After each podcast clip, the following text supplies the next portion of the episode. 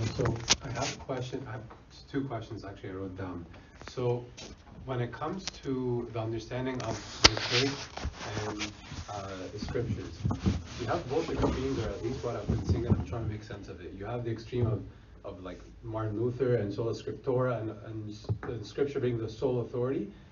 Then you have the side which is Christ came to found the church, and then the, the scriptures came 300 years or whatever after, under inspiration of the Holy Spirit. How, what is our understanding as, as the Coptic Orthodox Church of how, what's the right balance? What's our tradition say? Because we have the councils as well. We have, how do we properly understand the balance between both extremes? And, and did Christ come to lead the church or the scriptures, or is one after the other? How do we understand that authority? Historically, what came first, the church or the scripture? Church. Church. So even history says the church come first. Okay. All these denominations, Protestant, Catholic, uh, Orthodox, and the thousand of denomination within the Protestant, all of us were using the same Bible or different Bibles. They, they have the, so in the 1500s, they, they did the, the printing press and all that. They have books that they took out that we still use, Apocrypha, right? Yes, but, but Oh, oh, okay, uh, uh, in general, same text or different text? same, Yeah, maybe different translation, but same text. Different, but same text. Then, why you are different in understanding the text? The difference here in what? Not in the text, but in what? Interpretation. Interpretation of the text. Okay. So now I am saying this text means, for example, uh, homosexuality. They say it means pedophilia, not homosexuality. And I say no, it, it means homosexuality. Uh, communion, they say it is just memorial. I say no, it is the real body and real blood. Okay.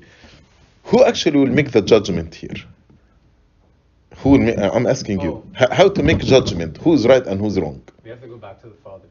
Go back to the father. Why you to go back to the fathers? Because before 451, They were the, everybody has the same understanding of the scripture. So if I go before 451 and they understood this word mean homosexuality, not pedophilia, then it's homosexuality. Nobody ca- ca- can come in the 21st century and, and teach me what this Greek word mean. They were speaking Greek better than us. You know, if they say this word means Eucharist, mean real body and real blood, then it's real body and real blood. That's why when I spoke about the scripture, I said not enough to read the scripture, but you need to understand it from where? From early church fathers. Early church fathers. And as I said, many, many applications right now offer the early church fathers for free, you know, for every single verse in the scripture. So, in order to judge which extreme is right, just go to the early church father. See, uh, is the idea of sola scriptura is, is okay or not? You know, this came in the 16th century. Uh, but before this, it did not exist. So, we read the scripture, we understand it as early church fathers, we apply it in our life in order to walk in the fear of God. Clear? Any more questions? I'll ask my question. Sure. Alright, um, so now when anywhere you go, like on social media, in school, even just driving, like I'll pass by a church and it says, you know, Christ didn't reject anyone, why should you during Pride Month? You're seeing like messages being pointed out everywhere you go. So it makes me like question it when it comes to my Sunday school. I'm getting deep questions from little kids, and when you talk to them about something, and tell them that they're gonna feel kind of lonely in the world. It like how do you make a kid understand that when like the concept is such a young age? But this is deception again, distorting the word of God and deceiving the people. The church does not, and Christ does not reject anybody. And the church does not reject anybody. When I spoke about transgenderism or uh, homosexuals or drugs or, you know, we are not against the people. But we are rejecting the sin. We are rejecting the sin. And because actually we love these people, we want them to repent. And we are dedicated to help them to return back and to be normal. You know, let, let me give you uh, a, a, an example, maybe it, it will make it simple. If somebody is born with congenital anomaly, anomaly for example, um, a hole in his heart, right? So, two groups of people, one group they say it's normal, just live with it. Uh, that is how uh, you were born, so live with it. It's not uh, nothing wrong with it. That's normal. But some people said no, it's not normal. Actually, this is to kill you. You need to go and, and have a surgery to fix this uh, problem. So the person says, you know, this group, the first group, really loved me. They accepted me as who I am. And they told me it's okay to live with this hole in heart. Don't fix it. That's just, that's okay. We accept you as you are. So, which group actually loved this person? The first group who accepted him as he is and let him live with the abnormal as normal? Or the second group that told him, no, this is wrong. There is something serious here. You need to do a surgery in order to live healthy. Which group is right? Which group really loves this, person? Hmm? Do the surgery. Exactly. That's exactly what, what's happening right now. When people come say, you know, I, I, I am a female trapped in, in, in male's body. Some people say, we love you, just stay as you are. No changes is required. And some people say, yes, we love you, but this is wrong. You need actually to, to fix it. So which group is, is actually really loves this person and accept him as he is? The first group or second group? So that's actually the, the real deception. When people actually don't call sin a sin and let the people live with what is sinful as normal. That's not love. That's not love. Actually, this is hatred. And they teach these people self hatred. When I live with something going to destroy me here on earth and eternally, I am, leech, I am teaching them self hatred. Hate yourself, destroy yourself. Actually, because we are pro humans, we are against these things. Because all these things are anti human. All these things drugs, abortion, uh, transgenderism, homosexuality all this list go on and on. It's anti human. Anti human. We are pro humans. That's why we tell them, no, this is wrong. We love you. That's why we love you enough to tell you this is wrong. And we are willing to take the attacks. And we are willing to take the, the discrimination and the persecution from the society to protect you, to guide you to the, to the right way. Then who, who, who actually love this person more and who receive and accept this person more? the woman that was caught in adultery. The Lord defended her. But after this, what did He tell her? Did He tell her, just continue your life as, as you are, living in adultery? Definitely not. He told her to repent. The man who was paralytic for 38 years, the Lord told him, Sin no more lest you suffer worse things. That's the real love. And that's the real acceptance.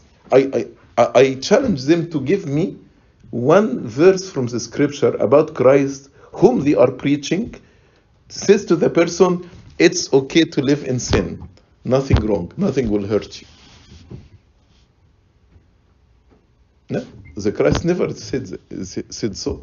That's their way of deceiving, distorting, denying, uh, and doubting the word of God. And, and let me tell you something. there is a spirit of rebellion against the against God, against authority, against everything that's normal. Everything that we know it as normal. It can be very, very simple and it can be very extreme. You will be shocked when I give you something of the simple application of the spirit of rebellion. But think with your mind. Think with your mind. You know, when they made this, um, when actually, visor, okay, this actually to protect your face, right? That, that's their normal design. When actually you wear it backward, if you think about it, it's a spirit of rebellion, you know? It is as simple as this. Maybe you can look at it, it's fun, it's nothing serious, it is just the fashion right now. But if you think about it, it's a spirit of rebellion. I am going to rebel against what's normal, right? Ripped jeans, again, it's spirit of rebellion. So it's again a spirit of rebellion. It can be very simple, like wearing the, the cap backward or wearing ripped jeans, or it can be extreme, like homosexuality and transgenderism. But it's the same spirit, believe me. It's the same spirit that works here, works here. A new haircut. Blindly you follow it. Again, it is attack on what is normal, attack on what is standard. They don't want actually to have anything that's standard. If you think about it, what is this mumble rap? It's just nonsense. They want you to believe in nonsense, and there is no standard. Again, if you think about it, it's the same spirit of rebellion. It's the same, believe me, the same spirit of rebellion to wear the cap backward, the uh, ripped jeans, it's the same spirit, spirit of rebellion. That is the simplest form. The extreme form of it is the transgenderism. And so be careful. Don't be deceived. Don't be shaken. We are Satan actually. Somebody told me yesterday, what is happening now is called re-demonization of America or of the world. Now are giving authority for the demon over us. Re-demonization. Scared me. Re-demonization of the world. We don't want to give demon authority over us. Christ came to crush Satan under our feet. So be careful. Be careful. Don't be deceived. Don't be shaken. Don't be shaken. Any more questions? So Yapek said also, like, we, we experience not this with people around us in the church, including servants and everything.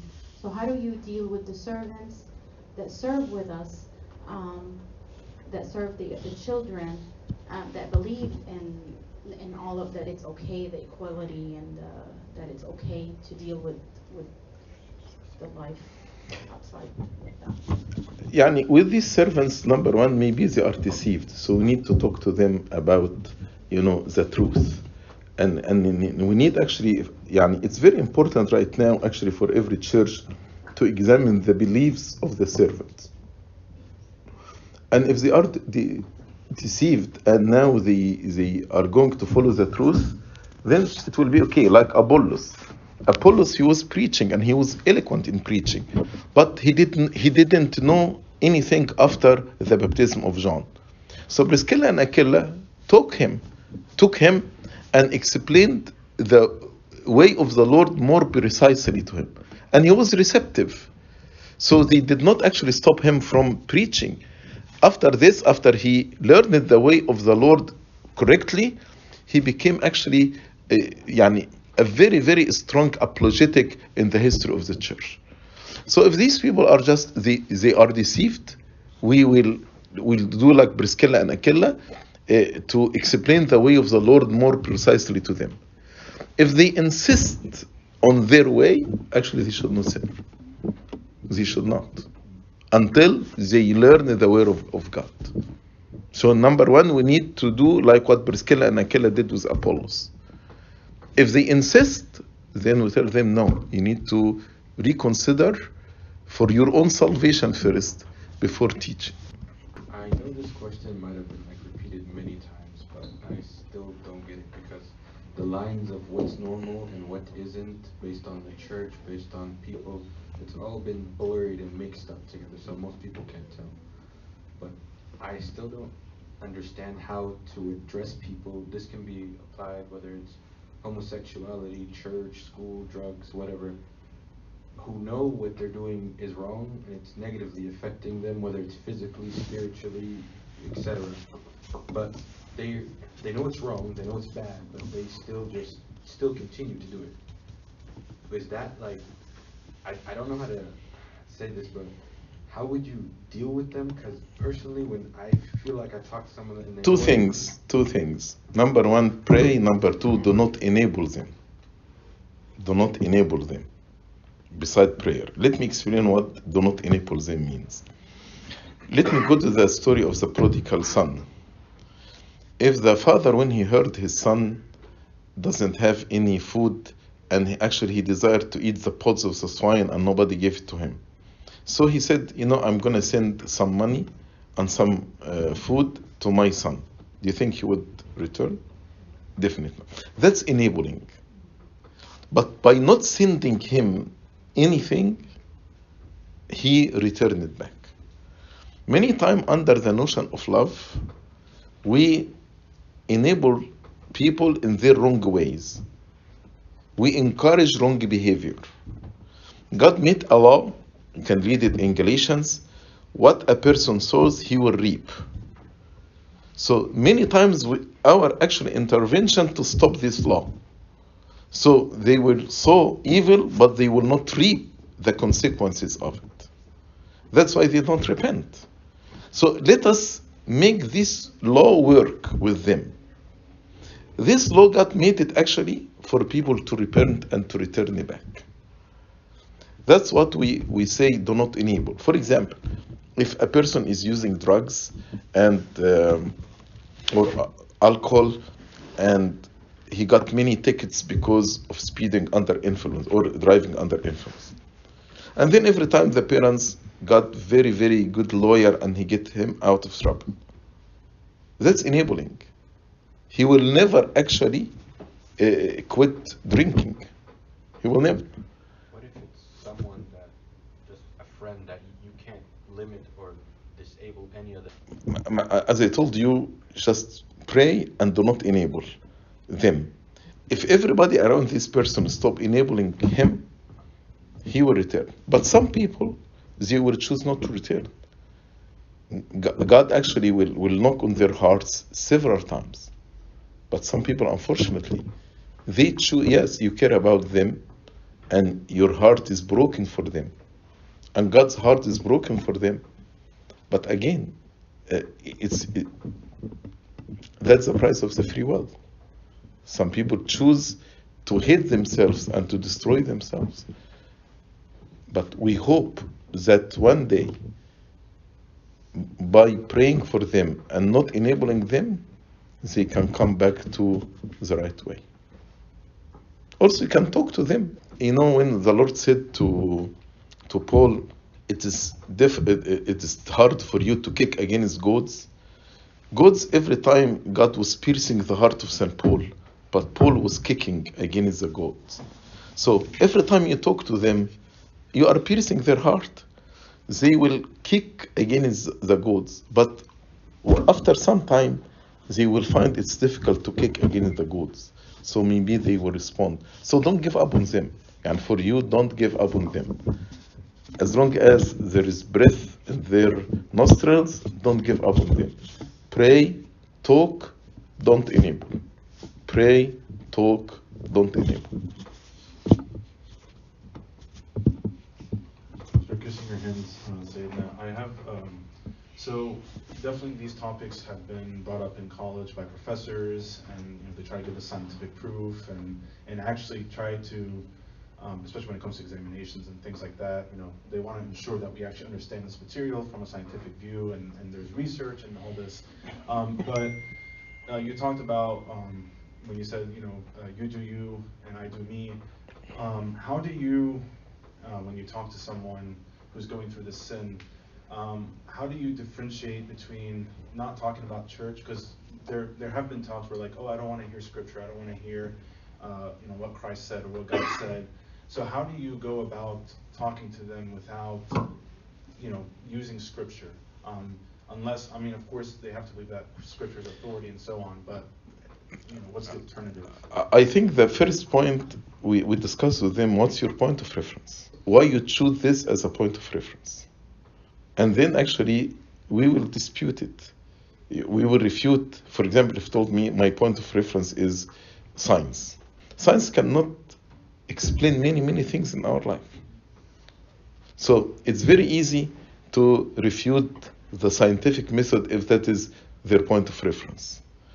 If he told you, you my point of reference is my preference, my feeling, this also can be refuted. So the, I will start my discussion with them by asking them, what's your point of reference? Imagine if everybody lived his life with no rules, no order.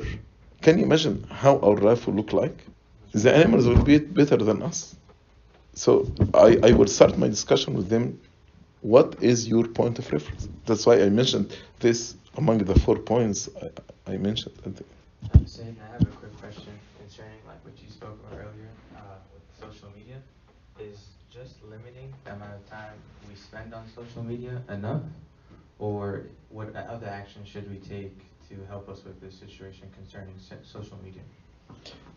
Of course, you need to limit your social media and you need to be selective what you are reading. Social media is full of destructive knowledge. You don't need actually this knowledge. And on the other side, you need to enrich your spiritual life and to abide in the truth, the same points that I mentioned. Because this is the only guarantee to protect you from the influence of the social media. So if you limit the social media, but you are not growing in your relationship with God, this will not help you. You know, I mean, you can limit you, uh, like somebody quit smoking for one month, two months, three months, and after this he returned back. You know, some people they try to limit social media and they were successful for maybe two, three, four months, but they did not actually grow spiritually during this. It happened; they relapsed. You know, somebody will tell you, "Did you hear about this?" Check the social media for whatever this new virus delta or whatever. You're gonna go and, and check it, and then you will be again uh, relapsed, and you spend hours and hours like before. Not only fight uh, fl- escaping or running away from temptation, but you need to grow spiritually. That's why these four points that I mentioned very very important. Abiding in the truth, having a strong spiritual life, um, discerning the time like the children of Yasakar and your point of reference. Grow spiritually. Grow spiritually.